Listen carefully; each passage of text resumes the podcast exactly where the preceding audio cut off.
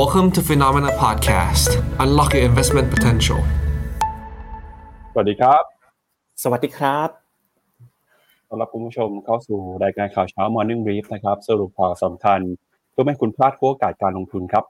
วันพฤหัสบดีที่ 18 มกราคมนะครับ มาเจอกับเราสองคน ผมปั๊บเจรติคันติพโล และพี่เจษฎาอุทิศสวัสดีครับพี่เจษครับ สวัสดีครับคุณปั๊บก็อ้าวผมไหว้คุณปั๊บเลยนะ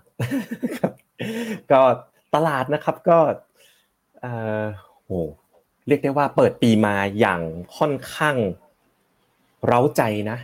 แล้วเมื่อคืนนี้พอตัวเลขค้าปลีกของสหรัฐเนี่ยออกมาแข็งแกร่งนะครับ ก็เลยทำให้เกิดการประชุมกันที่ดาวอสนะครับ แล้วก็นักวิเคราะห์ต่างๆ ที่เขาคุยกันนะก็ออกมาพูดกันเต็มเลยว่าเฟดจะไม่รีบลดดอกเบี้ย พอเป็นเช่นนั้นเนี่ยนะครับก็จะเห็นได้ว่าโอ้โหราคาสินทรัพย์เนี่ยเปลี่ยนแปลงไปหลายๆตัวเลยนะครับวันนี้น่าจะเป็น Morning Brief อีกวันหนึ่งเลยนะครับที่หลายๆอย่างเนี่ยในช่วงครึ่งเดือนแรกของปีมังกรเนี่ยมันบอกอะไรเราบางอย่าง และสามารถกำหนดเป็นมุมมองการลงทุนที่น่าสนใจได้ด้วยนะครับครับก็วันนี้นะครับจะพาคุณผู้ชมไปวิเคราะห์กันครับ โดยเฉพาะอย่างยิ่งตลาดหุ้นจีน ตลาดหุ้นฮ่องกงนะครับหลังจากที่เมื่อวานนี้ทางการจีนมีการเปิดเผยตัวเลขทางเศรษฐกิจ เปิดเผยตัวเลข GDP ของปี 2023 ออกมา แม้ว่าจะสูงกว่าคาดนะครับที่รัฐบาลจีนตั้งเป้าว่าจะเติบโตได้ 5%แต่ตัวเลขนี้เนี่ยมีหลายตัวที่สะท้อนถึงความกังวลในปี 2024 นี้นะครับตลาดเริ่มออกมาเรียกร้องครับให้จีนใช้มาตรการกระตุ้นเศรษฐกิจเพิ่มเติม โดยเมื่อวานนี้ตลาดหุ้นจีนแล้วก็ฮ่องกงนะครับนำมาโดยฮ่องกงปรับตัวลงมาอย่างรุนแรง ดัชนีหังเส็งฮ่องกงเนี่ยล่าสุดลงมาทำจุดต่ำสุดในรอบประมาณ 15 เดือนครับ คืออีกนิดเดียวนะครับ จะเท่ากับช่วงโควิดแล้วครับพี่เจษก็ถือว่าน่ากังวลนะครับ เกิดอะไรขึ้นกับตลาดหุ้นจีนตลาดหุ้นฮ่องกงแล้วเมื่อวานนี้ก็ฉุดให้ตลาดหุ้นเกาหลีใต้ ตลาดหุ้นไทยปรับตัวลงไปด้วย เดี๋ยววันนี้เรามาวิเคราะห์กันหน่อยนะครับ นอกจากนี้จะพาไปดูมุมมองของบรรดาแบงก์เกอร์ในธนาคาร ผู้นำทางเศรษฐกิจนะครับที่ตอนนี้ประชุมกันอยู่ที่ดาวอสหนึ่งนั้นคุณคุณเจมี่เจมี่ไดมอนด์ครับ CEO ของ JP Morgan ออกมาวิเคราะห์ด้วยบอกว่าปีนี้เนี่ยมีความเสี่ยงอะไรบ้างที่กำลังรอนักทุนในสหรัฐอเมริกาอยู่นะครับ นอกจากนี้จะพาคุณผู้ชมไปติดตามกันกับการแข่งขันของ Apple แล้วก็ Samsung ครับ ล่าสุดนะครับ Apple เนี่ยตอนนี้ขึ้นแท่นครับแซงหน้า Samsung นะครับมียอดขายมือถือสูงที่สุดในโลกปี 2023 แต่ Samsung ก็ดูเหมือนว่าจะไม่ลดลานะครับ ล่าสุดเมื่อคืนนี้มีการเปิดตัวโทรศัพท์มือถือรุ่นใหม่ iPhone เอ่อขออภัยฮะ Samsung Galaxy รุ่น S24 แล้วนะครับนอกจากนี้เองก็จะพาไปดูกันว่าแล้วหุ้นไทยที่ถูกถูกขาย เมื่อวานนี้ต่างชาติขายมาประมาณหลายพันล้านนะครับ มีสาเหตุเกิดจากอะไรวันนี้เราวิเคราะห์กันยาวๆเลยนะครับ ยังไงอยู่ด้วยกันจนจบรายการเลยนะครับ แต่ก่อนอื่นนะครับจะพาคุณผู้ชมไปดูกันก่อนครับ กับปฏิทินแล้วก็ตัวเลขเศรษฐกิจสำคัญนะครับ ที่จะมีการเปิดเผยในช่วงสัปดาห์นี้นะครับ ก็คือ ตัวเลขผลประกอบการของบริษัทจดทะเบียนสหรัฐอเมริกาครับ ก็วันนี้นะครับจะมีการเปิดเผยตัวเลขผลประกอบการของ TSMC นะครับไต้หวัน semiconductor ครับซึ่งถือเป็นบริษัทที่มีขนาดใหญ่ที่สุดของไต้หวัน แล้วก็จะเป็นตัวชี้วัดด้วยนะครับว่าแนวโน้มอุตสาหกรรม chipset semiconductor ของโลกตอนนี้มีแนวโน้มมีทิศทางอยู่ในทิศทางไหนบ้างนะครับแล้วก็สัปดาห์หน้าเนี่ยจะเริ่มเป็นการเข้าสู่ฤดูการประกาศผลประกอบการของบริษัทหุ้นเทคโนโลยียักษ์ใหญ่ในสหรัฐอเมริกาแล้วนะครับ ไปดูกันต่อนะครับที่ตลาดหุ้นครับ เมื่อคืนที่ผ่านมาดัชนีดาวโจนส์ติดลบไป 0.25% S&P 500 ปรับตัวลดลงไป 0.56%ส่วนดัชนี NASDAQ นะครับราคาก็ปรับลงไป 0.59%เมื่อวานนี้ในสหรัฐอเมริกา ตลาดก็ค่อนข้างกังวลนะครับกับทิศทางการใช้นโยบายการเงินของธนาคารกลางสหรัฐ หลังจากที่ตัวเลขเศรษฐกิจช่วงนี้นะครับออกมาบ่งชี้ เห็นถึงความแข็งแกร่งของการเติบโตทางเศรษฐกิจ นอกจากนี้เนี่ยนะครับอย่างที่พี่เจษบอกไปก็มีตัวเลขยอดค้าปลีกที่ออกมาดีกว่าคาดด้วยทำให้ตอนนี้นะครับ Fetch Watch 2อย่างตัวเลขชี้วัด CME Fed Watch Group นะครับออกมาเริ่มมีมุมมองที่มีความมั่นใจน้อยลงครับ ว่าทางคณะกรรมการเฟดจะลดดอกเบี้ยนะครับในการประชุมเดือนมีนาคมนี้นะครับนำไปสู่แรงเทขายที่เกิดขึ้นในตลาดหุ้นสหรัฐ นอกจากนี้เนี่ยเราก็จะเห็นนะครับว่าค่าเงินดอลลาร์ครับก็กลับขึ้นมาแข่งค่า ตอนนี้ดอลลาร์แข่งค่าขึ้นมามากที่สุด ในรอบ1เดือนแล้วนะครับ อีกหนึ่งสินทรัพย์ที่น่าสนใจก็คือตราสารหนี้ครับ ตราสารหนี้บอลยูสหรัฐอายุ 10 ปี ปรับตัวพุ่งขึ้นมาเช่นกันนะครับ ตอนนี้มาอยู่ที่ระดับประมาณสัก 4.08%ครับ เป็นตัวเลขที่สูงที่สุดในรอบ 5 สัปดาห์หรือว่ากว่า 1 เดือนเลยทีเดียวนะครับ ตัวเลขเศรษฐกิจออกมาสดใสแข็งแกร่งแบบนี้ ความกังวลว่าเฟดจะลดดอกเบี้ยช้ากว่าที่คาดก็เกิดขึ้น ค่าเงินดอลลาร์แข็งค่า bond yield ปรับตัวเพิ่มขึ้น ตลาดหุ้นถูกแรงเทขายออกมาครับ ส่วนตลาดหุ้นของยุโรปนะครับดัชนี DAX ของเยอรมนีครับเมื่อวานนี้ติดลบไป 0.84% FTSE ร้อยของอังกฤษนะครับน่าสนใจครับ เพราะว่าตลาดหุ้นอังกฤษเนี่ยเมื่อวานนี้ถือว่าลงแรงกว่าเพื่อนเลยนะครับ ติดลบไปประมาณ 1.5%ครับสาเหตุสำคัญก็เกิดมาจากการเปิดเผยตัวเลขนะครับ เงินเฟ้อของอังกฤษครับ สูงขึ้นมามากกว่าคาดครับ ตอนนี้ขึ้นมาทะลุอยู่ในระดับประมาณสัก 4%แล้วนะครับ ตัวเลขที่สูงแบบนี้เนี่ยก็ยิ่งเป็นตัว สร้างแรงกดดันนะครับว่าทางธนาคารกลางอังกฤษจะลดดอกเบี้ยช้ากว่าที่คาดไปด้วย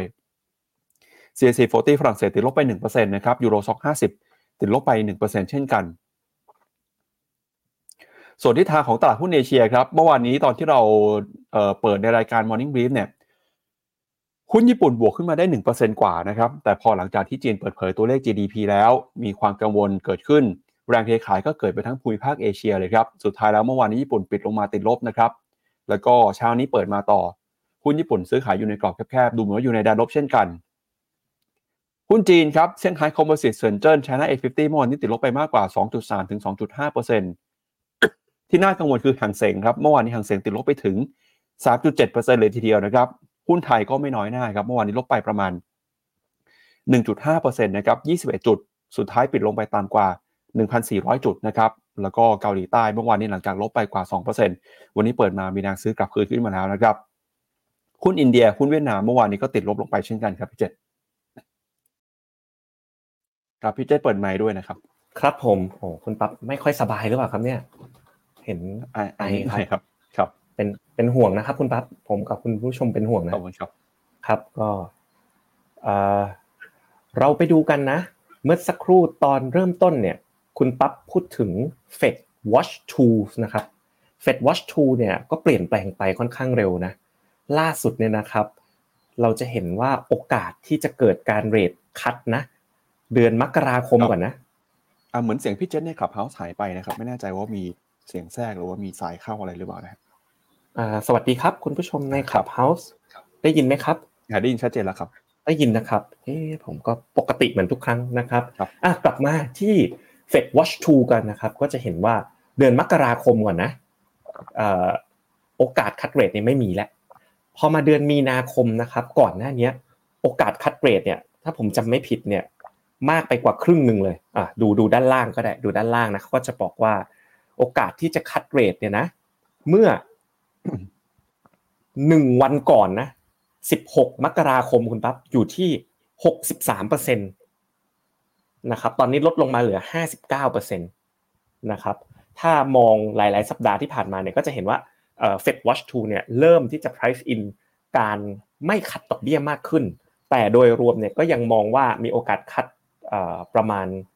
40%นะครับถ้าถามผมนะผมมองว่าไม่คัดนะครับมีนาคมนี้ ถามว่าไม่คัดเพราะอะไรเนี่ยคำตอบง่าย ๆ ก็คือ เศรษฐกิจยังแข็งแรงอยู่มาก ตัวเลขหลัก ๆ ที่ประกาศมา 2 ตัวนะตั้งแต่ต้นปีมังกรมาก็คือตัวเลขการจ้างงานนอกภาคเกษตรที่ออกมา2 0 0 0 0 0 กว่าตำแหน่ง ประกอบกับตัวเลขของรีเทลเซลที่ออกมาแข็งแกร่ง เพราะฉะนั้นผมว่าเป็นไปได้ที่จะยังไม่รีบคัดเรทนะครับกลับไปดูที่ตลาดต่างๆ ทั่วโลกกันนะครับพี่เจษขับหายอีกแล้วครับ เอ๊เหรอครับงั้น ขออภัย เอ๊ยังไงนะครับ อยู่ดีๆเหมือนมันดับไปเองหรือเปล่าฮะหรือว่ามันถ้าอย่างนั้นเดี๋ยวผมขอลอง leave clubhouse นะ แล้วก็ reboot clubhouse แล้วก็เข้าใหม่นะครับ ขออภัยคุณผู้ชมนิดนึงนะ แต่ว่าใน clubhouse ก็มีเพื่อนๆ ดูอยู่เยอะเลยนะครับ โอเค นี่ผมกลับเข้ามาที่ clubhouse อีกครั้งหนึ่งแล้วนะครับ โอเคนะครับ ครับผม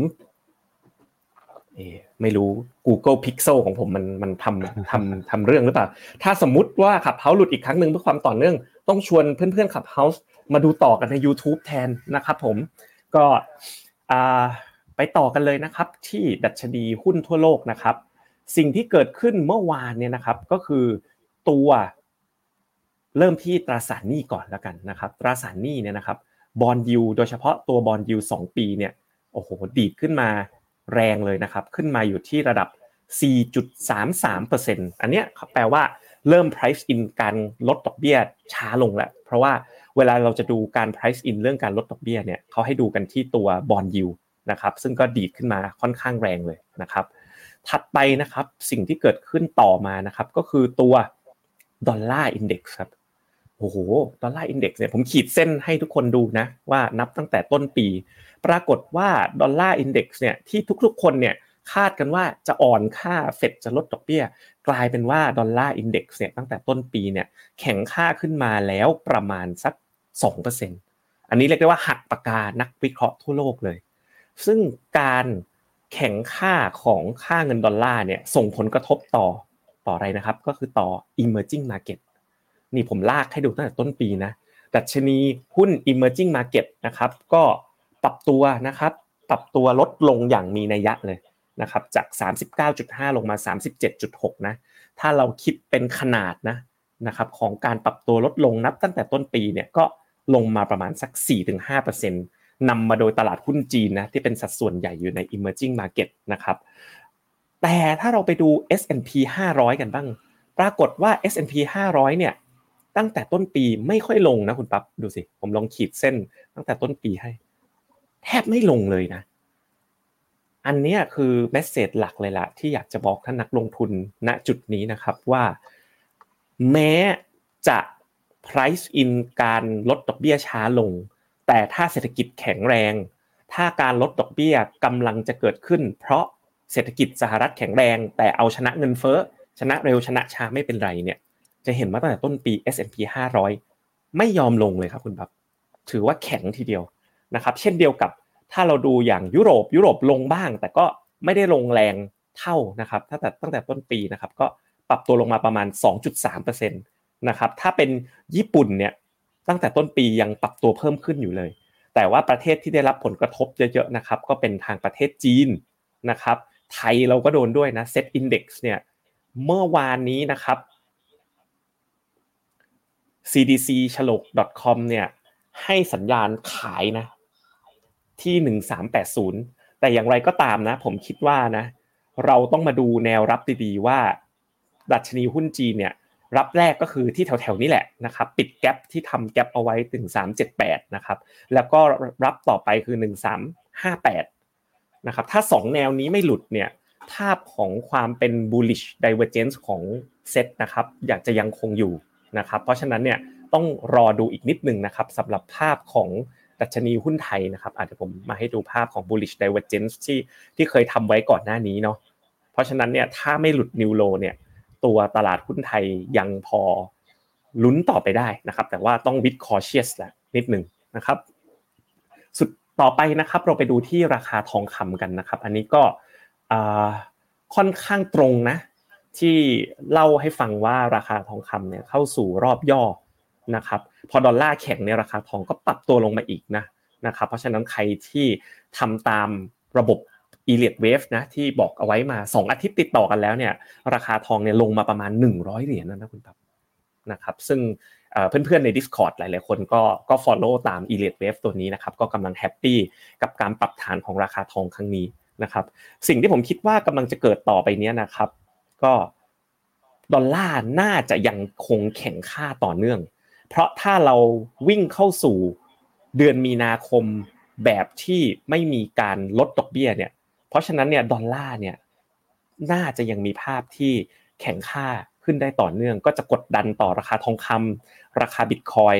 อาจจะกดดันต่อราคาน้ำมันนะครับกดดันต่อราคาตลาดหุ้นเกิดใหม่ ขณะที่ประเทศที่จะได้อานิสงนะจากความแข็งแกร่งของอเมริการอบนี้จะเป็นตลาด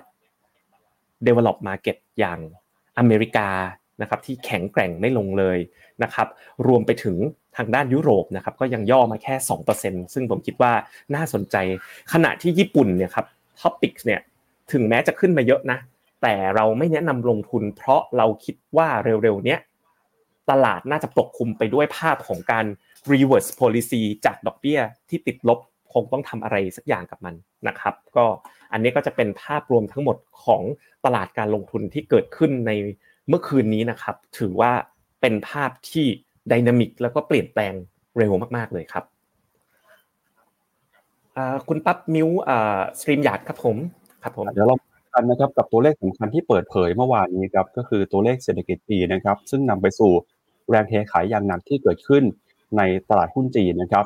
เมื่อวานนี้เนี่ยทางการจีนมีการเปิดเผยตัวเลข GDP ของปี 2023 อย่างเป็นทางการ หลังจากวันก่อนหน้านะครับ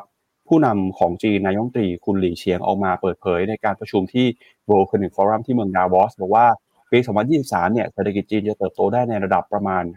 5.2%ครับแล้วก็ช่วงเช้าเมื่อวานนี้เนี่ยทางการจีนก็ออกมายืนยันว่าเติบโตได้ 5.2%จริงนะครับซึ่งตัวเลขนี้เนี่ยแม้ว่าจะเป็นตัวเลขที่สูงกว่าที่ทางรัฐบาลตั้งเป้าหมายไว้ว่าจะเห็นเศรษฐกิจเติบโต 5%แต่ก็ต้องถือว่าการเติบโตในระดับ 5.2%เนี่ยเป็นการเติบโตที่ช้าที่สุดนะครับในรอบกว่า 30 ปีเลยครับตั้งแต่ที่จีนมีการเปิดเผยตัวเลข GDP มานะครับหรือว่าย้อนหลังกลับไปตั้งแต่ปี 1990 นะครับ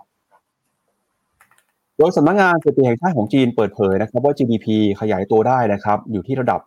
17.6 ล้านล้านดอลลาร์นะครับเป็นตัวเลขที่ต่ำที่สุดในรอบ 30 ปี ซึ่งต้องบอกตัวเลขนี้เนี่ยไม่นับรวมตัวเลขเอ่อ3%นะครับเมื่อปี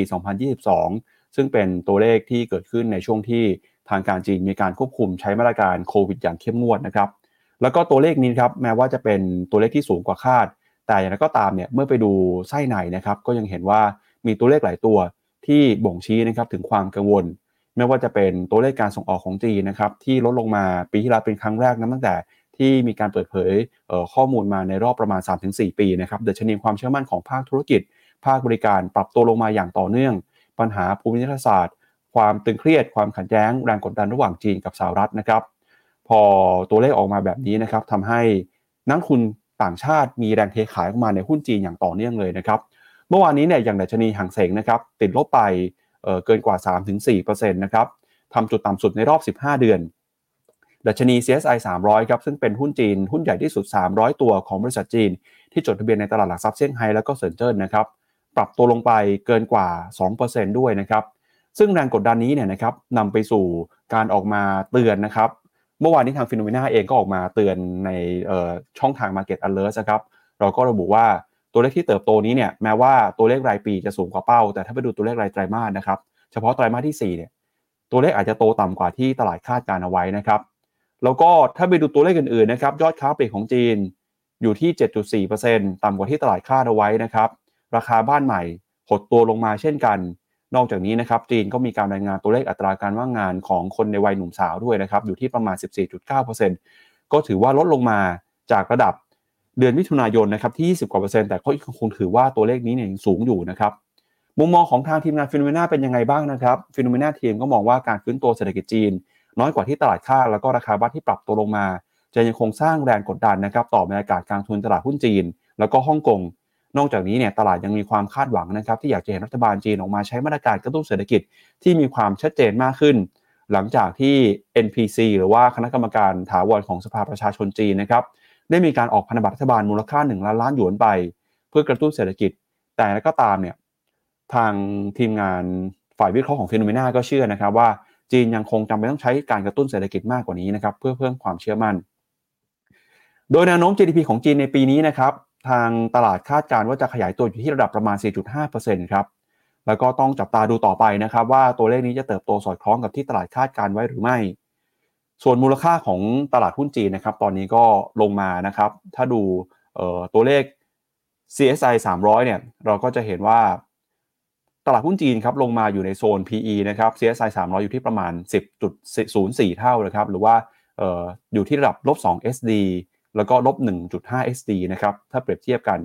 ก็ถือว่าเป็นตัวเลขที่ต่ำกว่าค่าเฉลี่ยในรอบประมาณ 3-5 ปีที่ผ่านมา แต่ก็ตามเนี่ย ตอนนี้หลายคนก็เริ่มไม่แน่ใจนะครับ ว่าหุ้นจีนลงมาถูกขนาดนี้แล้วเนี่ย จะมีโอกาสที่หุ้นจีนจะลงไปต่อหรือเปล่า แม้ว่าจะลงมาจริง รัฐบาลจีนบอกว่ากระตุ้นเศรษฐกิจยังควบคุมเศรษฐกิจได้อยู่ แต่ก็ไม่มีใครมั่นใจนะครับ เป็นที่มาว่าทำไมเมื่อวานนี้ต่างชาติถึงเทขายหุ้นจีนออกมาอย่างต่อเนื่องเลยครับพี่เจครับ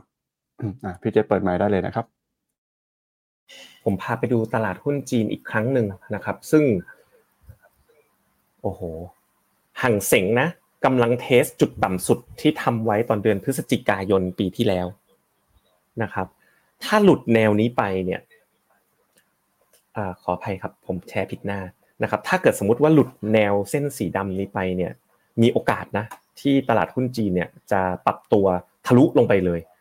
เพราะฉะนั้นเนี่ยตอนนี้ตลาดกำลังเบ็ดอยู่กับ การกระตุ้นเศรษฐกิจแล้วล่ะ ว่าจะกระตุ้นหรือไม่กระตุ้นนะครับ ถ้าเราดู A share นะ A share เนี่ยทะลุจุดต่ำสุดของเดือนพฤศจิกายน ปี 2022 ไปแล้วของเดือนตุลาคมนะครับ แต่ว่าก็ยังจะมีแนวที่ปีนี้กำลังย้อนกลับไปแล้วนะ ย้อนกลับไปถึงปี 2016 2019 แล้วเหลือแนวรับตามมานะครับที่แถวแถว3,000 จุดแล้วก็ 2,844 จุด ถ้าเราดู MSCI China โดยรวมเนี่ยภาพจะคล้ายๆ ห่างเสงก็คือกำลังเทสจุดต่ำสุดของปี 2016 แล้วก็ 2023 นะครับ ผมมองอย่างนี้เลยนะครับว่าถ้ามันได้เทสแล้วล่ะ ตอนนี้เรียกว่าเทสแล้ว ถ้าภายในสัปดาห์นี้จีนไม่ตัดสินใจมีมาตรการสติมูลัสออกมาเนี่ยโอกาสจะหลุดสูงและอาจจะหลุดได้ค่อนข้างเยอะด้วยนะครับ อันนี้ก็ เราก็วิเคราะห์ตามภาพสภาพการความเป็นจริงนะครับ อย่างไรก็ตามเนี่ยโอกาสที่จะเกิดสติมูลัสมีไหมผมว่ามี เพราะว่าล่าสุดเนี่ยนะครับ จีนเนี่ยเข้าสู่ภาวะเงินฝืดอย่างเต็มตัวแล้วนะคุณปั๊บสามเดือนที่ผ่านมานะครับผมลงไปไล่ดูดีเทลของของเนื้อข่าวที่คุณปั๊บเตรียมมาให้เนี่ยนะครับ จะเห็นว่าตัวค่า GDP deflator ที่ใช้วัดอัตราเงินเฟ้อของจีนเนี่ย ปรับตัวลดลง 3 เดือนล่าสุดเนี่ยฝืดไปแล้ว 1.5%คุณปั๊บแปลง่แปลง่ายเข้าของเนี่ยสามเดือนหดไป 1.5 ถ้าลงในอัตราแบบนี้นะครับ1ปีเนี่ยอาจจะหดได้ถึง 6%โอ้โห อันนี้แรงมากๆนะครับ แล้วก็ถ้าเราดูกันต่อไปนะครับ ก็จะเห็นว่าราคาบ้านนะครับในจีนก็เช่นเดียวกันนะ ช่วงนี้ก็ราคาปรับตัวลดลงนะครับแรงมากๆเลยมือแรงที่สุดนะครับ ตั้งแต่ปี 2015 เลยนะครับก็เป็นอันนี้ก็เป็นตัวเรื่องราคาบ้านของจีนนะคุณปั๊บมีเรื่องตัวเลขให้ดูด้วยนะครับ ก็ปรับตัวลดลงนะครับ ปีละประมาณ 10%เลยนะครับ ซึ่งคุณหลี่เฉียงเนี่ยแกก็ใจแข็งจริงๆนะคุณปั๊บทำไมถึงไม่กระตุ้นเศรษฐกิจนะครับ ก็ให้กำลังใจกับท่านนักลงทุนที่ถือหุ้นจีนกันด้วยนะครับ สิ่งที่บอกได้อันนึงก็คือ พื้นฐานตอนนี้ดูไม่ดี ภาพการกระตุ้นดูไม่ดี แต่ราคา valuation ถูกแสนถูกเลยนะครับ ถูกแบบลบสองลบสาม standard deviation เลยนะครับ ไปดูต่อครับพี่เจษครับว่าข้อมูลเศรษฐกิจจีนเป็นยังไงบ้างครับ เชิญพี่เจษเลยครับพี่เจษเปิดไมค์เราพูดได้เลยนะครับครับจากในจอภาพนะครับเราก็จะเห็นว่าตัวเลข real estate นะครับของจีนเนี่ยจำนวน project ที่สร้างใหม่เนี่ยก็ปรับตัวลดลงนะครับแล้วก็ต่ำที่สุดนะนับตั้งแต่หลัง hamburger crisis เลย นะครับก็อยู่ที่ 0.7%นะครับถัดไปนะครับก็เป็นตัวเลข construction อย่างไรก็ตามนะตัวเลขการก่อสร้างของภาค real estate เนี่ยยัง stabilize อยู่ยังมีการก่อสร้างอยู่นะครับ แล้วก็ถ้าเราดู valuation เนี่ยจุดเนี้ยผมเล่าให้ฟังเลยคุณทุกคนในในหน้าถัดไปถัดไปที่อะเดี๋ยวผมแชร์แท็บให้นะครับ หน้านี้ถ้าเราดู valuation เนี่ยเราจะเห็นว่านะครับไปที่หน้าจอของผมนะครับ ล่าสุดเนี่ยดัชนีหังเสงเนี่ย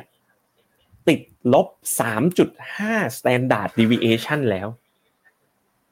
ลบ 3.5 standard deviation นี่คืออะไรที่ลึกมาก ๆ เลยครับ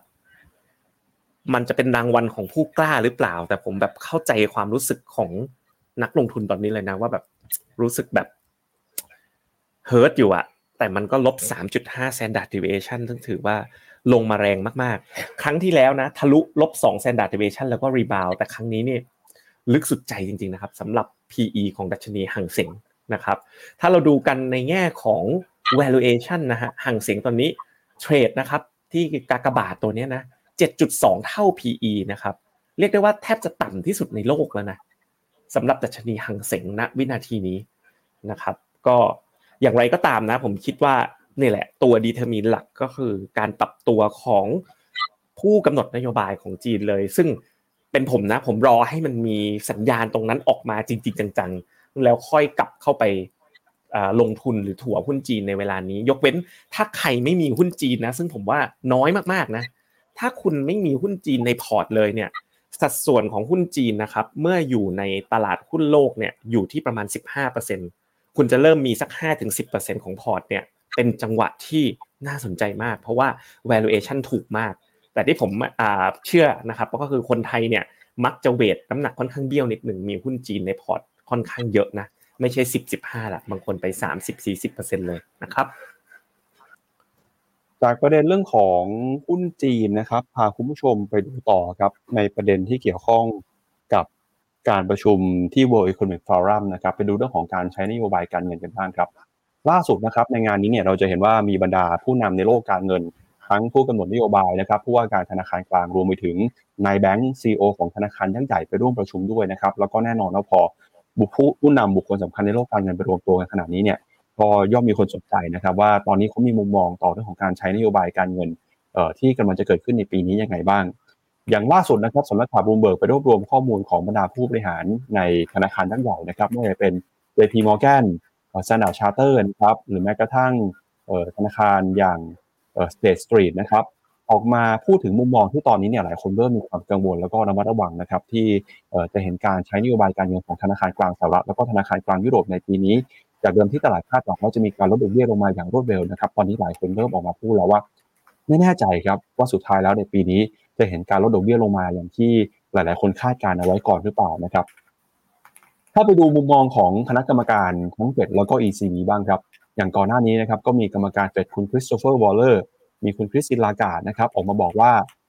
อาจจะยังไม่เห็นนะครับการลดดอกเบี้ยอย่างรุนแรงเกิดขึ้นในปีนี้ เพราะว่าปัจจัยหลาย ๆ อย่างนะครับไม่ว่าเป็นตัวเลขเรื่องของเศรษฐกิจการจ้างงานเงินเฟ้อเนี่ยยังคงเป็น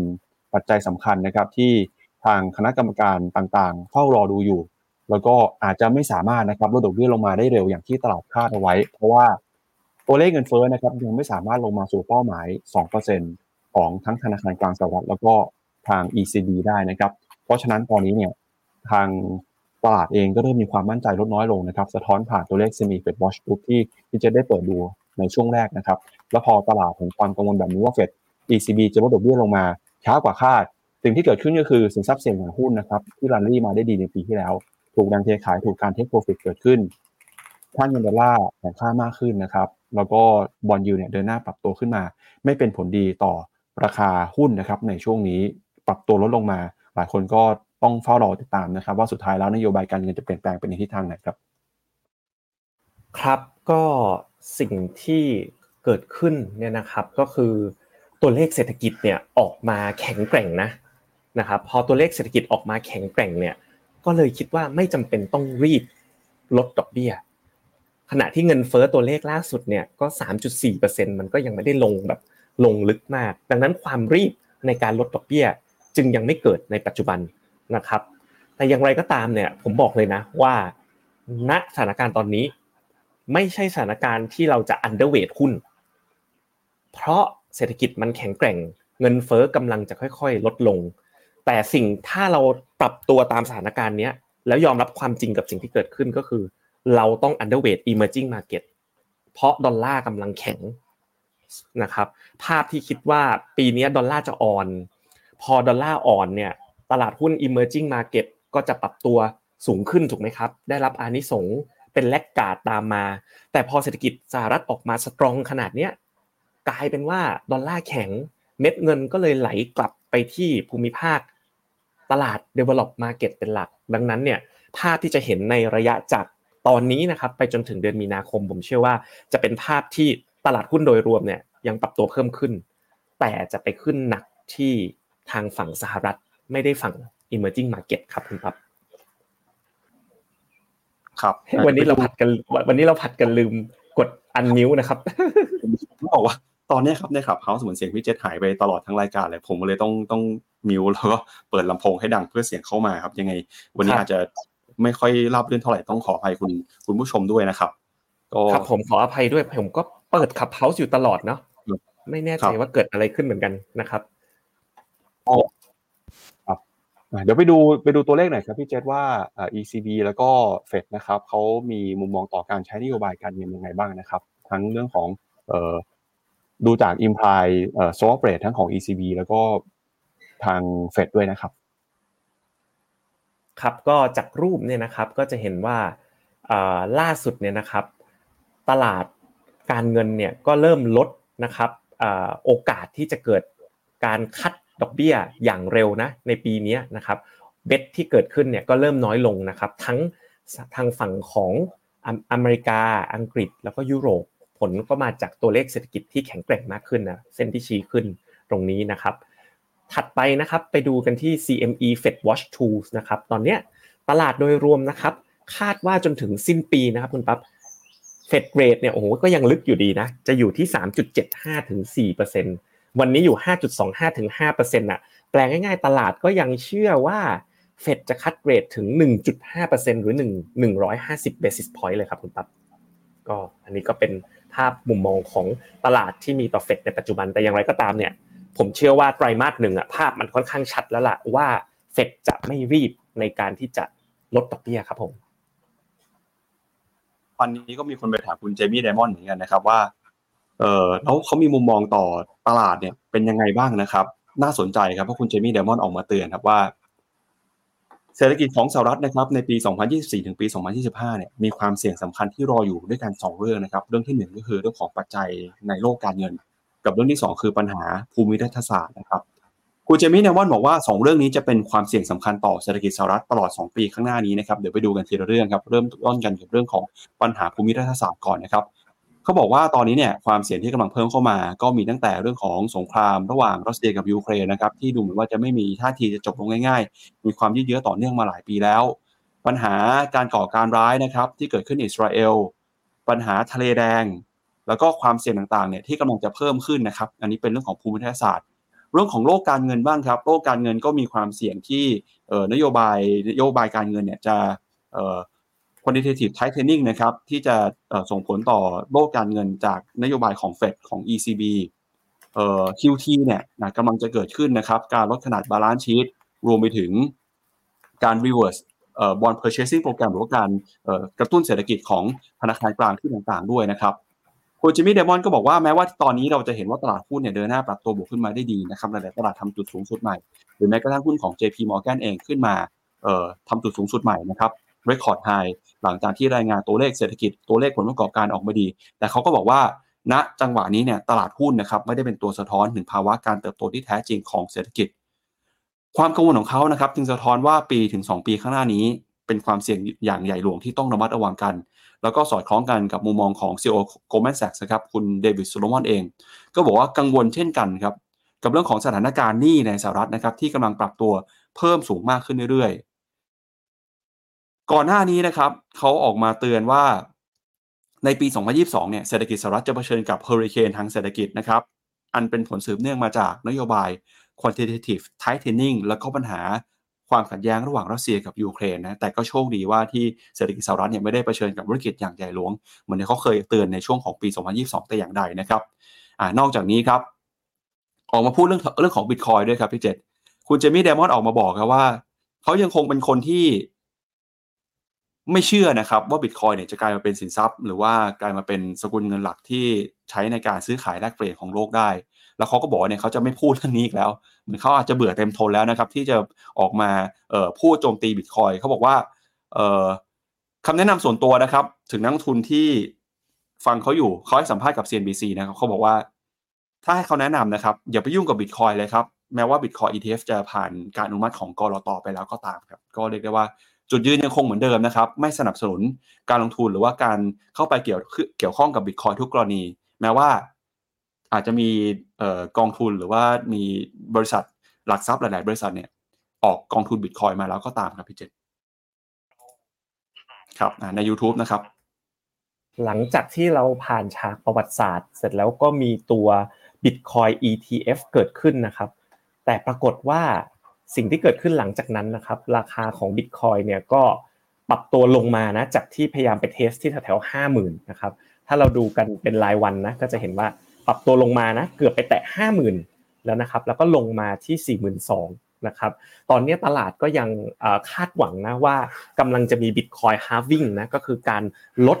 ปริมาณการผลิตได้ของบิตคอยจากการขุดนะครับก็คืออัตราการผลิตได้เนี่ยจะลดลงเนี่ยที่จะเกิดขึ้นในเดือนเมษายนนะครับส่วนใหญ่ก็ยังจะค่อนข้างคิดกันไปในทางแบบจะขึ้นไปถึงแบบอย่างน้อยไฮเก่านะคุณแบงค์บอกว่าไฮเก่าเนี่ยก็ 50กว่าเปอร์เซ็นต์แล้ว หรือบางคนก็มองเป็นหลักแสนเหรียญเลยนะครับที่เชื่อว่าจะเกิดขึ้น เพราะว่าพอดูจากไซเคิลของ Bitcoin ทุกครั้งนะครับเวลามันมี Bitcoin halving เนี่ยราคาเนี่ยนะครับอันนี้ halving ที่เกิดขึ้นตอนช่วงครั้งแรกนะก็ราคาก็ดีจาก 4 7 8 0 0 เหรียญขึ้นมาที่ประมาณ 1 9 0 0 halving อีกครั้งหนึ่งนะครับจากประมาณ 5,000 เหรียญนะครับขึ้นมา peak อยู่ประมาณ 6-7หมื่นเหรียญที่ตอนนั้นนะโอ้โหคนไทยก็แห่ลงทุนบิตคอยกันเป็น ล้านล้านคนนะแล้วรอบนี้นะครับมันเริ่มต้นที่ประมาณ 1.6 หมื่นแต่ทะลุมาที่4 3 0 0 0นสนะครับก็คนก็ยังเชื่อว่าบิตคอยเนี่ยน่าจะอย่างน้อยไป test high เดิม จากการเกิด Bitcoin halving ครั้งนี้นะครับอย่างไรก็ตามนะ ถ้าถามมุมมองของผมนะครับผม zoom in ให้ดูปีที่เกิดการ halving อันนี้มุมมองผมส่วนตัวนะครับใครเป็นสาวกบิตคอยก็นะด่าได้แต่อย่าแรงนะครับเอ่อนี่ครับ การทำ Bitcoin halving ครั้งที่แล้วเนี่ยเกิดขึ้นตอนเดือนเมษายน 2021 นะครับเดี๋ยวผมเช็คเพื่อความชัวร์บิตคอยฮาร์วิ่งสเกจดูนะให้คุณผู้ชมดูไปด้วยกันเลยนะครับ ครั้งล่าสุดที่ทำไปนะครับก็คือปีนะปึ๊บปึ๊บปึ๊บปึ๊บ2021 นะครับ 11 พฤษภาคม 2021 นะครับ 21 พฤษภาคม 2021 เนี่ยเป็นอย่างไรกันบ้าง ตลาดเนี่ย sell on fact นะ หลัง Bitcoin halving คุณปั๊บเห็นไหม ผมเอาขีดมาขีดให้ท่านผู้ชมดูเลยนะ นี่ นี่คือวัน halving date หลัง halving แล้วเป็นไงครับ มันมีภาพของการ sell on fact เกิดขึ้นเนาะและหลังจากนั้นจึงค่อยกระชากตัวขึ้นอีกที นะครับ แต่ว่าในรอบนี้ในครั้งนี้เนี่ยตลาดก็ปรับตัวขึ้นแล้วนะครับ ก็ถ้าเป็นเหมือนรอบที่แล้วอะราคาก็จะขึ้นไปจนถึงก่อน halving เสร็จแล้วหลัง halving เนี่ยก็ปรับตัวลดลง อยู่ที่ว่าตลาดรอบนี้ price in เรื่อง halving ไปเสร็จแล้วหรือยัง เพราะราคาของ Bitcoin เองนะครับก็ปรับตัวขึ้นมาแล้วนะจาก 1.6 หมื่นนะครับขึ้นมาอยู่ที่ระดับถึงประมาณ 42,000 ดอลลาร์แล้วมันก็ขึ้นมาเกิน 1 เท่าตัวแล้วเช่นเดียวกัน เพราะฉะนั้นเนี่ย มันไม่ใช่ว่าประวัติศาสตร์จะซ้ำรอยเสมอไปนะ บางครั้งตลาดอาจจะ price in เสร็จไปแล้วก็ได้นะครับอย่างไรก็ตามในระยะยาวผมเชื่อว่า Bitcoin จะได้รับเป็นส่วนหนึ่งของการจัด asset allocation มากขึ้นนะเราผมไม่ได้คิดว่า Bitcoin จะกลายเป็นแบบ scam ครั้งใหญ่ของโลกอะไรเงี้ยผมไม่ได้คิดแบบนั้นคิดว่าอาจจะเริ่มเห็นภาพของการแนะนำจัดพอร์ตมีบิตคอยในพอร์ต2% 3%ของ portfolio กลายเป็น commodity คล้ายๆกับทองคำครับคุณปั๊บ ติดตามกันนะครับกับเรื่องของ Bitcoin Cryptocurrency แล้วก็ความเสี่ยงเศรษฐกิจสหรัฐนะครับว่าจะเกิดขึ้นตามที่คุณเจมี่ไดมอนพูดหรือเปล่านะครับก็มาอีกเรื่องหนึ่งครับเรื่องของการแข่งขันกันระหว่างยักษ์ใหญ่ในค่ายมือถือ 2 เจ้านะครับก็คือ Apple กับ Samsung บ้างครับ เมื่อวานนี้นะครับมีการรายงานเรื่องยอดขายของโทรศัพท์มือถือสมาร์ทโฟนทั่วโลกนะครับปรากฏว่าหลังจากที่ซัมซุงเนี่ยเป็นแชมป์นะครับบริษัทที่มียอดขายสมาร์ทโฟนสูงที่สุดในโลกติดต่อกันมา 12 ปีครับ ล่าสุดนะครับ Apple เนี่ยสามารถโค่นแชมป์ยอดขายสมาร์ทโฟนขึ้นมาเป็นเบอร์หนึ่งของโลกได้นะครับโดยรอยเตอร์นะครับอ้างอิงข้อมูลจาก International Data Corp นะครับระบุ Apple ครองส่วนแบ่งสมาร์ทโฟน ในปัจจุบันปี 2023 นะครับอยู่ที่ 20%ครับซัมซุงเนี่ยปิดปีที่แล้วนะครับส่วนแบ่งตลาดอยู่ที่ 19.4%ตามมาด้วย Xiaomi Oppo แล้วก็ค่ายอื่นๆนะครับซึ่งการเปลี่ยนแปลงยอดขายสมาร์ทโฟนในโลกเนี่ยมีขึ้นมา ในช่วงที่ผู้บริโภคก็เริ่มตัดสินใจนะครับชะลอการซื้อสมาร์ทโฟนรุ่นใหม่ แล้วก็เลือกสมาร์ทโฟนที่มีราคาถูกกว่า หลังจากที่ภาวะเงินเฟ้อนะครับความไม่แน่นอนเศรษฐกิจประกอบกับนะครับการฟื้นตัวเศรษฐกิจที่ช้ากว่าคาดของจีนเนี่ยทำให้ตลาดสมาร์ทโฟนนะครับเริ่มส่งสัญญาณหดตัวลงไป โดยเมื่อปีที่ผ่านมานะครับยอดขายสมาร์ทโฟนทำสถิติทั่วโลกนะครับต่ำที่สุดในรอบ 10 ปีเลยครับยอดขายลดลงไปประมาณ 3.2%จากช่วงเดียวกันของปีก่อนนะครับที่ 1,170 ล้านเครื่อง ยกเว้น Apple เนี่ยนะครับ แล้วก็มี Transion หนึ่งบริษัทหนึ่งนะครับที่ทำยอดขายสูงขึ้นทำสถิติใหม่เมื่อเทียบกับปีก่อนนะครับ ที่น่าสนใจคือเมื่อวานนี้ครับพี่เจษทางซัมซุงเนี่ยเขามีการเปิดตัวนะครับ โทรศัพท์มือถือรุ่นใหม่ครับซัมซุงซีรีส์ S 24ครับ มือถือรุ่นนี้เนี่ยมีความน่าสนใจยังไงนะครับ สิ่งที่เขาบอกว่าจะเป็นจุดขายเลยก็คือ เขาจะใช้เทคโนโลยี AI นะครับมาช่วยในการประมวลผลข้อมูลครับเขาเรียกเทคโนโลยีนี้ว่า Galaxy AI ครับ Galaxy AI เนี่ยนะครับจะเป็นการใช้ชิปเซตประมวลผลนะครับใช้พลังการวิเคราะห์ของข้อมูล AI นำผู้ใช้งานไปสู่ยุคใหม่นะครับ แล้วก็บอกว่าจะเปลี่ยนประสบการณ์การใช้งานมือถือเนี่ยที่ไม่เคยมีมาก่อนเลยนะครับ พลังงานแห่ง AI เนี่ยจะทำให้คนใช้งานนะครับสามารถใช้งานได้ อย่างไม่มีขีดจำกัดนะครับทั้งเรื่องของการแปลข้อความเรื่องของการเพิ่มความคิดสร้างสารรค์นะครับ แล้วก็รวมไปถึงมี Provisional Engine นะครับใช้เป็นเครื่องมือในการหาข้อมูลต่างๆ ให้กับคนที่ใช้งานโทรศัพท์มือถือ Samsung Galaxy ด้วยนะครับ โดย Galaxy S24 Series นี้เนี่ยเขาบอกว่าจะมีการเปลี่ยนวิธีการเชื่อมต่อข้อมูลของผู้ใช้งานนะครับ แล้วก็จะนำไปสู่ทศวรรษใหม่ของนวัตกรรม จะกลายเป็น เครื่องมือหรือว่าเป็นคู่แข่งใหม่ของ Samsung ครับที่จะเข้ามาท้าชิง แล้วก็มาแข่งกับ Apple นะครับที่ตอนนี้เป็นผู้นำของตลาดอยู่นะครับก็เดี๋ยวต้องมาลุ้นกัน ผมยังไม่มีโอกาสได้เห็นหรือว่าได้จับเครื่องจริงๆนะครับแต่คิดว่าบอกเอา AI เข้ามาใช้เนี่ยก็น่าถือว่าน่าสนใจมากๆเลยครับพี่เจครับผมมากับมองเรื่องนี้ต่างออกไปคุณปั๊บจากประสบการณ์ผมเองนะที่ย้ายจาก Samsung S22 Ultra นะครับแล้วก็มาใช้ตัว Pixel Phone นะ นี่จะเป็นตัว G ตรงนี้นะครับ ถ้าไม่นับว่าขับเฮามันติดติดดับดับนะ ประสิทธิภาพของมันเนี่ย สู้ซัมซุงไม่ได้เลย ในเชิงของกราฟิก ในเชิงของการประมวลผล แต่ในเชิง AI เนี่ยชนะขาดเลยครับ ชิปที่อยู่ข้างในผมเชื่อว่าจากนี้ไป โลกจะไม่ได้แข่งกันที่ความชัดของภาพ จะไม่ได้แข่งกันที่ความเร็วในการเล่นเกมแหละ เพราะว่า ผมก็เล่นเกมคุณปั๊บทางโทรศัพท์นะ เปลี่ยนจาก S22 Ultra มา Pixel เนี่ยไม่ได้ต่างกันเลยนะครับแบตเตอรี่ก็ Pixel อึดกว่าด้วยนะครับ แต่ว่าตอนนี้มันกลายเป็นว่าผม enjoy กับ AI ฟีเจอร์ต่างๆ ที่ฝังมาในเครื่อง เช่น Live Translator นะครับตอนนี้ Google เนี่ยเอา Bard กับ Gemini อะที่เป็นตอนนี้ Gemini ขึ้นแท่นเป็น AI ที่ ทรงประสิทธิภาพที่สุดในโลกนะครับเขาเขาเคลมว่าแข็งแรงกว่า Open AI จากค่าย Microsoft นะเพราะฉะนั้นเนี่ยผมคิดว่าภาพในระยะยาวเนี่ยซัมซุงอาจจะเหนื่อยเหมือนกัน เพราะว่าถ้าเราดูกันในโลกของ AI generative AI เนี่ยทางฝั่งเกาหลีเนี่ยยังตามหลังทางสหรัฐอยู่ช่วงตัวหนึ่งเลยเหมือนกัน อย่างไรก็ตามผมคิดว่าในภาพปี 2 ปีนี้ก็ยังคงเป็นภาพของ Apple กับ Samsung แหละเป็นท็อป 2 ในในในตลาดในปัจจุบันนะครับ แต่ว่าอาจจะได้เห็น Android phone นะครับที่ embed ด้วย AI อย่างค่ายของ Google เนี่ยน่าจะมาแรงขึ้นเรื่อยๆ ในอนาคตครับอ่างั้นเดี๋ยวเราไปดูกันนะครับว่าสรุปคำแนะนำครับทางฟินมิน่าจะมีคำแนะนำนะครับเรื่องการลงทุนอย่างไรในวันที่ตลาดหุ้นจีนปรับตัวลงมาอย่างรุนแรงเอ่อมีโอกาสอะไรที่ซ่อนอยู่บ้างนะครับในช่วงมองขาดโอกาสลงทุนกับเดพี่เจตเล่าให้ฟังหน่อยครับครับผมก็วันนี้โอ้โห ทำการบ้านอย่างหนักเลยนะครับ แล้วก็วันนี้ที่ผมตะกุกตะกักเนี่ยก็คือ ผมทำชาร์ตบางอันให้เสร็จให้เรียบร้อยไปด้วยนะ ช่วงมองขาดทุกโอกาสลงทุนวันนี้นะครับ เราไปดูกันครับว่าเกิดอะไรกันขึ้นนะครับ ในครึ่งเดือนแรกของปีมังกรนะครับ ก่อนที่เราจะเดินไปข้างหน้าเราต้อง accept สิ่งที่เกิดขึ้นก่อนว่ามันเกิดอะไรกันขึ้นนะครับ อย่างแรกก็คือเศรษฐกิจสหรัฐแข็งแกร่งนะครับเพิ่งประกาศเมื่อคืนนี้เลย US Retail Sale ที่เขาบอกว่าโอ้ยเงินอัดฉีดหมดแล้วปรากฏยังโต 0.6%เดือนต่อเดือนนะแปลว่าถ้าโต rate เนี้ยปีเนี้ย Retail Sale โต 7%ดังนั้นเจมี่ไดมอนด์อาจจะไม่ถูกก็ได้นะครับ ที่บอกว่าเศรษฐกิจกำลังจะพังกำลังจะแย่ภาพ 0.6%เนี่ยเป็นภาพที่สูงที่สุดในรอบหลาย ๆ เดือนที่ผ่านมาเลย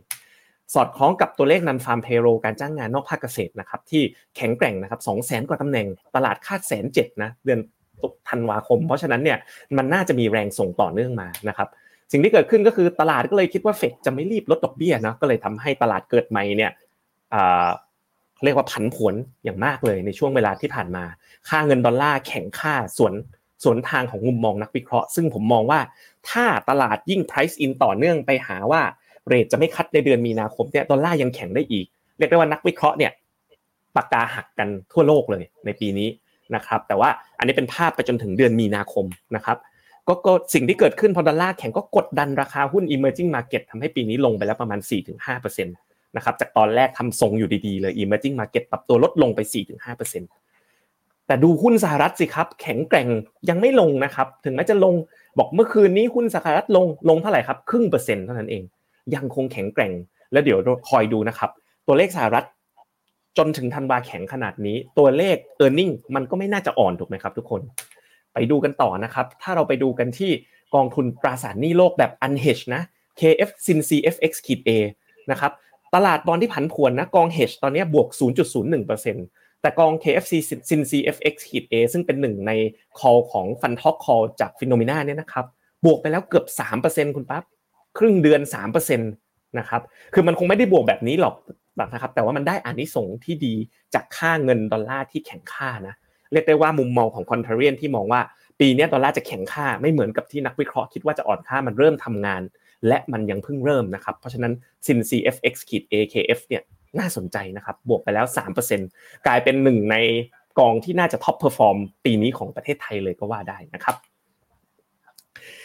พอผมเห็นภาพตรงนี้เสร็จนะเช้านี้คุณปั๊บผม คิดกับตัวเองว่า เอ๊ะ แล้วมันจะดีไหมนะ ถ้าเรามีสิ่งที่เรียกว่า FundTalk Global Contrarian Portfolio นะครับ โอเค เอ๊ะ เมื่อกี้ผมเปิดสไลด์ถูกอันไหมนะ ถูกแล้วใช่ไหมครับ อะผมผมเปิดให้ดูอีกครั้งหนึ่งนะ ก็คือตัวเลข retail sale เมื่อกี้เมื่อกี้มาถูกแล้วใช่ไหมคุณปั๊บถูกแล้วครับ ผมใช้ถูกแล้วได้ ครับโอเค ขออภัยครับ โอเค ไปต่อนะครับ วันนี้ผมก็คิดต่อนะครับว่าเอ๊ะถ้าเรามี Fund Talk Global Contrarian Portfolio เกิดขึ้นเนี่ยพอร์ตการลงทุนที่แนะนำเนี่ยจากความเป็นจริงที่เกิดขึ้นนะ เราเริ่มไปดูกันที่การกระจายเงินของเงินทั่วโลกก่อนหนึ่งร้อยเก้าล้านเหรียญนะ เอามาให้ดูกันอีกครั้งนะ อันนี้เอาแบบละเอียดเลย เงินในโลกอยู่ที่ไหนวันนี้ตามหลัก Black Black-Litterman เขากระจายตามเงินที่อยู่ในโลกหนึ่งร้อยเก้าล้านล้านเหรียญเนี่ยอเมริกาสี่สิบห้าเปอร์เซ็นต์นะครับครับยุโรปสิบห้าเปอร์เซ็นต์ญี่ปุ่นห้าเปอร์เซ็นต์แล้วก็ประเทศ develop market อื่นๆ อีกสิบเปอร์เซ็นต์รวมกันคือ develop market เนี่ยเจ็ดสิบห้าเปอร์เซ็นต์แปลว่าถ้าเรา neutral weight คุณปั๊บเราต้องมี develop market เจ็ดสิบห้า แล้วถ้าเป็น emerging market ก็จะประกอบไปด้วยจีน 15%แล้วก็ emerging market ที่ไม่รวมจีน อย่างเช่นเอเชียไทยอาเซียนอีก 10%วันนี้แถมมาให้อีกตัวหนึ่งการกระจายเงินของตลาดตราสารหนี้ ไปหาข้อมูลชุดเดียวกันมา ปรากฏว่าตลาดตราสารหนี้ทั้งโลกคุณปั๊บ133 trillion 133 ล้านล้านเหรียญนะครับแล้วก็เป็นอเมริกา 45 เอเชีย 29 ยุโรป 20 แล้วก็ the rest นะครับ of the world 6%ดังนั้นเนี่ยถ้าเราดูสัดส่วนถ้าคิดแบบ back determinant นะค่ากลางก็คือหุ้นโลกเนี่ย109 ล้านเหรียญก็จะประมาณ 45%คุณปั๊บตราสารหนี้โลกเนี่ย133 ล้านเหรียญเนี่ยประมาณ 55%ของเม็ดเงินที่กระจายทั่วโลก เดี๋ยววันหลังจะเอาพวก alternative asset มานะครับอย่างไรก็ตามนะ ถึงแม้เราจะไม่ได้ชอบหุ้นเจ็ดนางฟ้า แต่วันนี้หุ้น 10 ตัวแรกของสหรัฐคิดเป็นสัดส่วน 31%ใน S&P 500 ดังนั้นเราจะบอกว่าเรา underweight แต่บอกว่าเราจะจะเจ็ดนางฟ้าจะจัดเป็น 0%เลยก็ไม่ได้นะครับ มันก็เลยเป็นที่มานะครับของ f u n Talk Global Contrarian Portfolio ที่นั่งวิเคราะห์คิดแล้วก็ทำจนเสร็จนะครับ ภาพก็คือ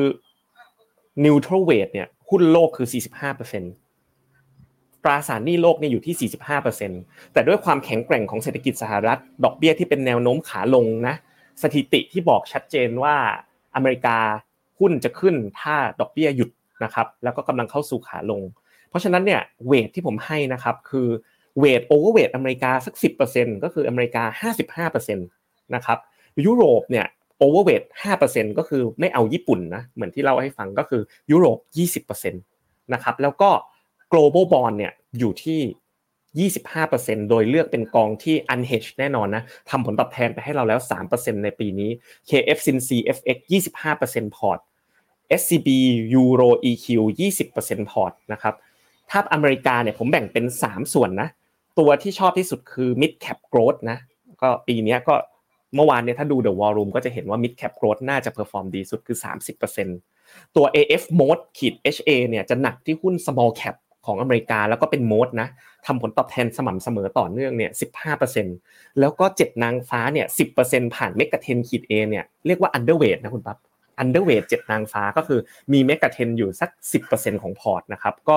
อันนี้คือหน้าตาพอร์ต New Global Contrarian Portfolio นะซึ่งผมก็จะทำ New Year Resolution เหมือนกันเดี๋ยวผมจะตั้ง sub พอร์ต sub หนึ่งใน sub พอร์ตหนึ่งใน FINNOMENA วันนี้นะครับ แล้วลงทุนตามพอร์ตนี้ แล้วก็ track ตัวเองตามพอร์ตนี้นะครับว่าผลตอบแทนจะเป็นอย่างไร สิ่งที่ให้ข้อสังเกตก็คือ emerging market เป็นศูนย์เปอร์เซ็นต์นะครับทุกคน เพราะอะไรเพราะว่าจากนี้ไปถึงมีนาตลาด ผมคิดว่าดอลลาร์จะแข็ง เมื่อดอลลาร์จะแข็งแบบนี้เนี่ยเงินน่าจะไหลกลับไปทาง develop market เพราะฉะนั้นถ้ามองกันแบบใช้ภาพของสิ่งที่เห็นทั้งหมดเนี่ย FundTalk global contrarian port เนี่ยน่าจะเป็น ภาพนี้นะครับ ก็อเมริกานะครับ เกินครึ่งพอร์ต จริงๆ overweight ไม่ได้เยอะเลยนะ overweight อยู่ 10%คือ 55%ยุโรป 20%นะครับแล้วก็ global bond แบบไม่ hedge ค่าเงินเพราะค่าเงินบาทจะแข็งเนี่ย 25%นะครับวันนี้ก็ตั้งใจทำการบ้านมาเต็มที่เพื่อสำหรับคุณผู้ชม Morning Brief วันนี้เลยครับ เห็นยังไงกับพอร์ตพอร์ตนี้บ้างนะครับ ลองให้ความเห็นกันมาได้เลยนะครับ กับชวนอ่านคอมเมนต์หน่อยนะครับพี่เจษคุณวีรบูลบอกว่าเดี๋ยวทดลองไปพร้อมกับคุณเจษครับนะแต่ของผมต้องไปขาย money market ก่อนนะแต่ว่าพอร์ตเนี้ยผมจะเริ่มวันพรุ่งนี้นะครับ คุณอันนะครับบอกชอบข้อมูลนี้นะครับก็นะครับอ่าคุณสุรพัฒน์บอกกระจายเท่า ๆกันเลย คุณสานิตอ่ามีความมีแฟนคลับของ Pixel ด้วยนะครับอ่าลองใช้ดูนะครับลื่นนะไม่ต่างอะไรกับ iPhone เลยนะครับ ก็ประมาณนี้นะครับ แล้วก็คุณจอห์นเปเปอร์บอกผมไม่มีหุ้นจีนเลยนะครับเพราะคิดว่าเป็นศัตรูกับอเมริกามามากเกินไปนะครับ คุณส้มนะครับ แนะนำคุณปั๊บนะครับยาอมฟิชแมนสีเหลือง ช่วยอมลดไอได้ดีนะครับนะครับ มีคนเป็นห่วงคุณปั๊บด้วยนะครับ ก็วันนี้ก็เปิดให้ดูกันอีกครั้งหนึ่งนะ ผมได้กำเนิดนะครับ Fun Talk Global Contrarian Portfolio มาแล้วนะครับ ก็อยู่ในหน้าจอนะ แต่ว่าเออผมอาจจะไปเปลี่ยนชื่อนิดนึงนะ เพราะว่า GCP เดี๋ยวมันไปตรงกับพอร์ต global contrarian portfolio นะครับ อ่า คุณผู้ชมช่วยตั้งชื่อพอร์ตให้ผมหน่อยสิ เพราะว่าไปตั้ง GCP อย่างนี้ไม่ได้เนาะ เดี๋ยวมันไปทับกับ global conservative portfolio เราควรจะตั้งชื่อพอร์ตนี้ว่าอะไรนะครับ คุณโน้ตบอกว่าให้ไปยาน้ำอาปาเช่นะครับ คุณแบงค์บอกว่าขายจีนตรงนี้ต้องระวัง mindset พังนะครับ มันอาจเด้งใส่หน้าเลยเออผมแถลงก่อนนะผมมีหุ้นจีนอยู่เยอะ ผมไม่ได้จะล้างพอร์ตหุ้นจีนนะทุกคน ผมจะเอาเงินเนี่ย เพิ่มเงินอีกสักก้อนหนึ่งที่อยู่ใน money market เนี่ย แล้วก็ไปลงทุนตามพอร์ตนี้ หุ้นจีนส่วนตัวผมไม่ cut นะครับ ไม่ได้ว่าวันนี้ผมไม่ได้มา call ว่า ให้ทุกคน cut หุ้นจีน ที่ลบ 3.5 standard deviation นะ ทุกคนต้องฟัง point ตรงนี้ให้ชัดนะครับ แต่ว่าแค่ลองจัดพอร์ต ให้มันสอดคล้องกับมุมมองสถานการณ์ตลาด แล้วมีความเป็น dynamic ด้วยนะครับ คุณสุภาวดีบอกจัดเลยค่ะ ยังไม่มีใครตั้งชื่อนะครับ มีแต่ยาอมนะครับกำกิ๊กเผียกำกิ๊กเผียนี่ดีมากๆเลยนะ ผมพกตลอดเลยซองสีเหลืองนะครับ คุณมิสบอกว่าผมคือจักรวาลของชาวสวนนะครับ ผม ก็แล้วเราก็จะเอาพอร์ตเนี้ยมาคอยติดตามกันด้วยด้วยไปไปด้วยเรื่อยๆ ควบคู่ไปกับ FundTalk Call นั่นเองนะครับครับมาปิดท้ายกันกับหุ้นไทยบ้างครับ แล้วหุ้นไทยแหละครับ ลงมาหลุดพันสี่แล้วนะครับจะยังไงดีครับพี่เจษเดี๋ยวไปดูข้อมูลหน่อยว่าเมื่อวานนี้เกิดอะไรขึ้นกับหุ้นไทยนะครับเมื่อวานนี้ดัชนี SET Index ติดลบไปประมาณ 21 จุดครับติดลบไป 1.5%ลงมาปิดที่ระดับ 1,378 จุดนะครับมีแรงขายจากต่างชาติต่างชาติขายสุทธิไปประมาณ 5,700 ล้านบาท ถ้าไปดูมุมมองเนี่ยมุมมองของคุณบอมสรพลนะครับจากหลักทรัพย์กสิกรไทย ก็มอง 3 เรื่องครับที่เป็นสาเหตุที่ทำให้หุ้นไทยถูกขายเมื่อวานนี้ เรื่องที่1นนะครับก็คือการเปิดเผยตัวเลขจีนครับ GDP จีนออกมา ก็มองว่าตัวเลขนี้ต่ำกว่าคาดนะครับเป็นหนึ่งในสาเหตุที่ทำให้ภาคเช้าหุ้นเอเชียส่วนใหญ่เนี่ยปรับตัวติดลบไปครับแล้วก็ภาคบ่ายก็ลงไปต่อด้วย เรื่องที่2นะครับก็คือตัวเลขเศรษฐกิจสำคัญของสอนที่ประกาศออกมาครับนอกจากนี้เนี่ยก็มีมุมมองของผู้เชี่ยวชาญด้านเศรษฐกิจหลายคนที่ World Economic Forum นะครับออกมาพูดในเชิงว่าจะเห็นการลดดอกเบี้ยในปีนี้นะครับไม่ได้ร้อนแรงเหมือนที่ตลาดคาดไว้ ซึ่งพอออกมาพูดแบบนี้เนี่ยตลาดก็กังวลนะครับบอลยูสหรัฐปรับตัวขึ้นค่าเงินดอลลาร์แข็งค่าขึ้น กดดันตลาดหุ้น ก็อีกหนึ่งปัจจัยนะครับเป็นเรื่องการเมืองสหรัฐครับเมื่อวันจันทร์ที่ผ่านมาโดนัลด์ทรัมป์ชนะการเลือกตั้งนะครับ กับคู่แข่งอีก 3 คนที่ไอโอวาครับซึ่งก็ถือว่าได้รับคะแนนชนะค่อนข้างขาด เป็นผลทาให้หุ้นเทคฝั่งจีเนี่ยตอบรับในเชิงลบนะครับมีความกังวลว่าถ้าทรัมป์กลับมามาตรการคว่ำบาตรมาตรการกีดการการค้าจะกลับมารุนแรงเหมือนเดิม พอหุ้นในภูมิภาคดูไม่ดีเนี่ยทำให้หุ้นไทยเมื่อวานนี้ก็เลยถูกแรงขายออกมา แล้วก็ต่างชาตินะครับลดความเสี่ยงขายหุ้นไทยไปกว่า 5,700 ล้านบาทเลยทีเดียวนะครับเดี๋ยวชวนพี่เจษไปดู valuation ตลาดหุ้นไทยหน่อยว่าลงมาขนาดนี้แล้ว หุ้นไทยก็ถือว่า ถูกไหมครับ ลบ2 SD ครับพี่เจษมุมมองนี้จะยังไงดีครับ คือถ้าถามมุมมองของผมนะ ตลาดหุ้นไทยที่ 1380 แน่นอนนะ ที่เลเวลนี้ผมไม่คัด ไม่คัดแน่นอนนะครับ เพราะว่าเรามีตัวภาพของตัว bullish divergence นะค้ำอยู่นะครับถ้าเราดูกันในกราฟวีคเนี่ย ถึงแม้ว่า CDC action zone จะตัดลงนะ แล้วก็บอกว่าให้เซลล์ next bar ก็คือให้ขายวันนี้นะครับ แต่ผมคิดว่ามัน ต้องลุ้นว่ามันจะหลุดแถวแถวหนึ่งสามหกศูนย์หรือไม่นะครับพื้นฐานของตลาดหุ้นไทยปีนี้มุมมองของฟิโนเมนาคาดว่าจะดีขึ้นนะครับคาดว่าจะดีขึ้นจากการที่ทางรัฐบาลเนี่ยพยายามกระตุ้นเศรษฐกิจพยายามดึงเม็ดเงินลงทุนจากต่างชาติมากขึ้นนะครับเพราะฉะนั้นเนี่ยถ้าในแง่ของตลาดหุ้นไทยเนี่ยบวกกับการมี bullish divergence นะครับลูกหนึ่งตรงนี้นะครับดังนั้นเนี่ยต้องอึดดูก่อนนิดนึงนะครับสุดท้ายเนี่ยผมฝากกันด้วยตัว สิ่งที่ผมใช้ดูตลอดนะครับในการเทรดหุ้นไทยนั่นก็คือตัว FundTalk นะครับบาทโมเมนตัมอินดี x นะสำหรับเพื่อนๆใน Discord น่าจะได้ติดตาม indicator ตัวนี้อย่างต่อเนื่องเป็นรายวันนะครับ ถ้าเราดูกันนะครับภาพของเช้าวันนี้นะ ปรากฏว่าค่าเงินบาทคุณปั๊บมันเริ่มที่จะกลับมาในทรงแข็งค่านะครับ แล้วก็แข็งค่ามากกว่าดอลลาร์ที่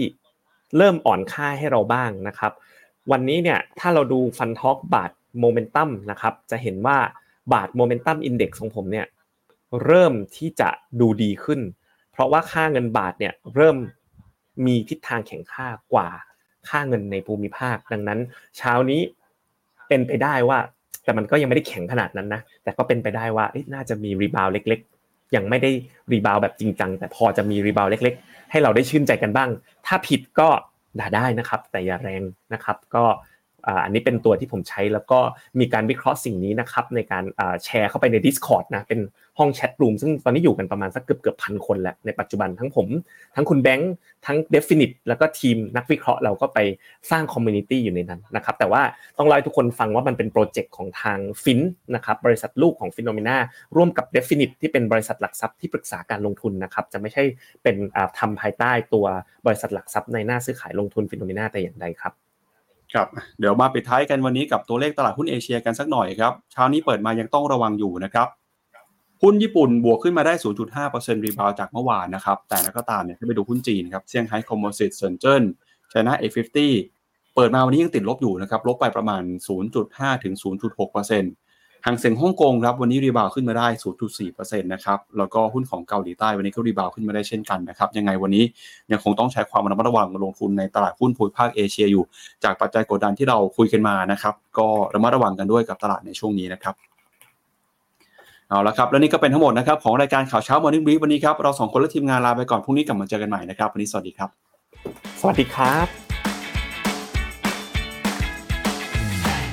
ในโลกของการลงทุนทุกคนเปรียบเสมือนนักเดินทาง คุณล่ะเป็นนักเดินทางสายไหน กองนี้ก็ดีเทรนด์การลงทุนนี้ก็มา ใครว่าดีเราก็ไปหมดแต่ไม่ค่อย work ให้ Finnomena Exclusive บริการที่ปรึกษาการเงินส่วนตัว ที่พร้อมช่วยให้นักลงทุนทุกคนไปถึงเป้าหมายการลงทุน สนใจสมัครที่ f i n o m e